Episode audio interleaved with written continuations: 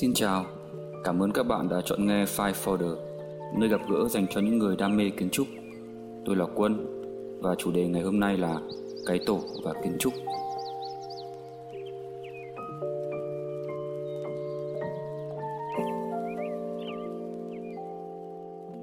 Vậy cái tổ và kiến trúc thì có liên quan gì đến nhau nhỉ? Cùng quay về thời kỳ nguyên thủy một chút thì cách đây khoảng 3 vạn năm, con người nguyên thủy chuyển từ lối sống du mục sang định canh định cư và những hình thức xã hội nguyên thủy đầu tiên ra đời.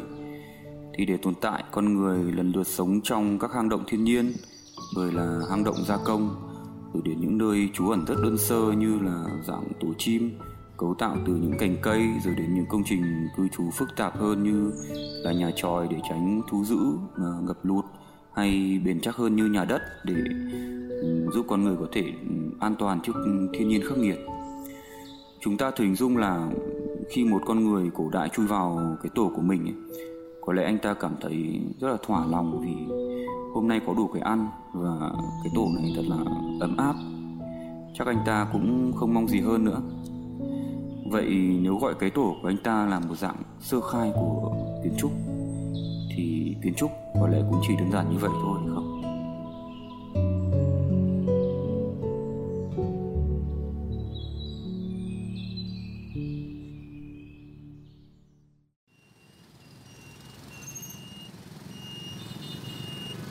Bây giờ là thế kỷ 21, tôi là một con người hiện đại và tôi thấy mình đang sống trên tầng 27 của một tòa nhà chung cư. Khung cửa sổ của tôi thì nhìn ra một khung cửa sổ khác của tòa nhà đối diện. Tôi ngả lưng trên ghế và nghĩ rằng mình sẽ hạnh phúc hơn nếu như chiếc ghế bọc nỉ này được bọc da thổ của Ý. Có lẽ là tiện nghi này thì với tôi thì vẫn chưa đủ, hoặc rất có thể là tôi đang so chiếc ghế của mình với ngôi nhà đối diện. Họ có một chiếc sofa bọc da. Bất chợt tôi nghĩ rằng mình còn không hạnh phúc bằng anh chàng cổ đại, vì dù sao vào thời ấy ai cũng sống trong tổ chim. Dù là bằng cành cây hay lá khô thì cái tổ vẫn chỉ là cái tổ thôi, không hơn không kém.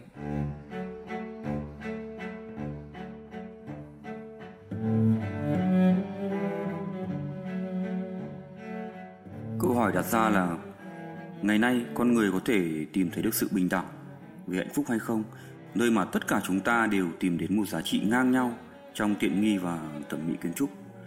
Liệu đời sống tinh thần có được thỏa mãn ngang nhau hay không giữa ngôi nhà của một CEO và một viên chức bình thường? Tôi nghĩ điều này là hoàn toàn có thể. Nếu như giống như một vòng xoáy chôn ốc đi lên, vai trò của kiến trúc quay ngược về thế kỷ nguyên thủy, quay về cái tổ đấy. Khi mà tiện nghi của nơi cư trú không phụ thuộc vào vật liệu đắt đỏ hay những món đồ trang trí xa xỉ, đặc biệt là không phụ thuộc vào những giá trị và những định kiến của xã hội. Ví dụ như một cái gương ấy thì chỉ để soi mình thôi, chứ không cần thể hiện thêm bất cứ một điều gì nữa. Ý tôi là dù mình soi mình trong một chiếc gương 2 tỷ dát vàng hay một mặt nước tĩnh lặng thì cũng như nhau. Con người hiện đại cần nhìn thấy mình khi rũ bỏ mọi sự phô trương của vải vóc và phụ kiện. Tôi cảm thấy thật là vô nghĩa nếu như chúng ta sống trong tiện nghi mà vẫn không cảm thấy đủ đầy. Có lẽ ham muốn đã khiến cuộc sống của chúng ta trở thành một cuộc đua không dừng lại. Theo tôi thì trong vô vàn áp lực của cuộc sống hiện đại, thỏa mãn về vật chất là thứ mà chúng ta muốn, nhưng có lẽ thỏa mãn về tinh thần mới thực sự là thứ chúng ta cần. Quả thực là không dễ dàng gì để phân định, nhưng nếu như kiến trúc có thể giúp con người phân biệt được rõ ràng giữa điều họ muốn và điều họ cần thì có lẽ là người kiến trúc sư như chúng tôi cũng tìm được chỗ đứng của mình trong xã hội. Tất nhiên là tôi không mong được kiến trúc quay ngược về thời kỳ đồ đá, vì người nguyên thủy thì không cần đến nhà hát hay viện bảo tàng. Nhưng tôi và bạn ấy, chúng ta cứ thành thật với tất cả những giá trị vật chất của thế giới hiện đại.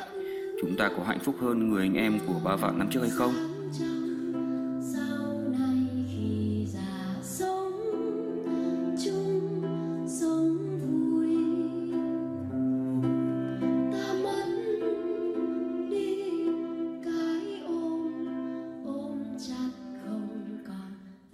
Trong suy nghĩ của tôi, hạnh phúc thì không có hơn kém, hạnh phúc cũng không thể đo lường được.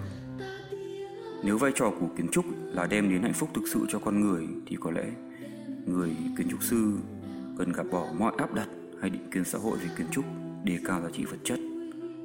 Kiến trúc chỉ nên đề cao giá trị về tinh thần, và đó cũng là nhiệm vụ duy nhất. Kiến trúc cũng chỉ đơn giản như vậy thôi.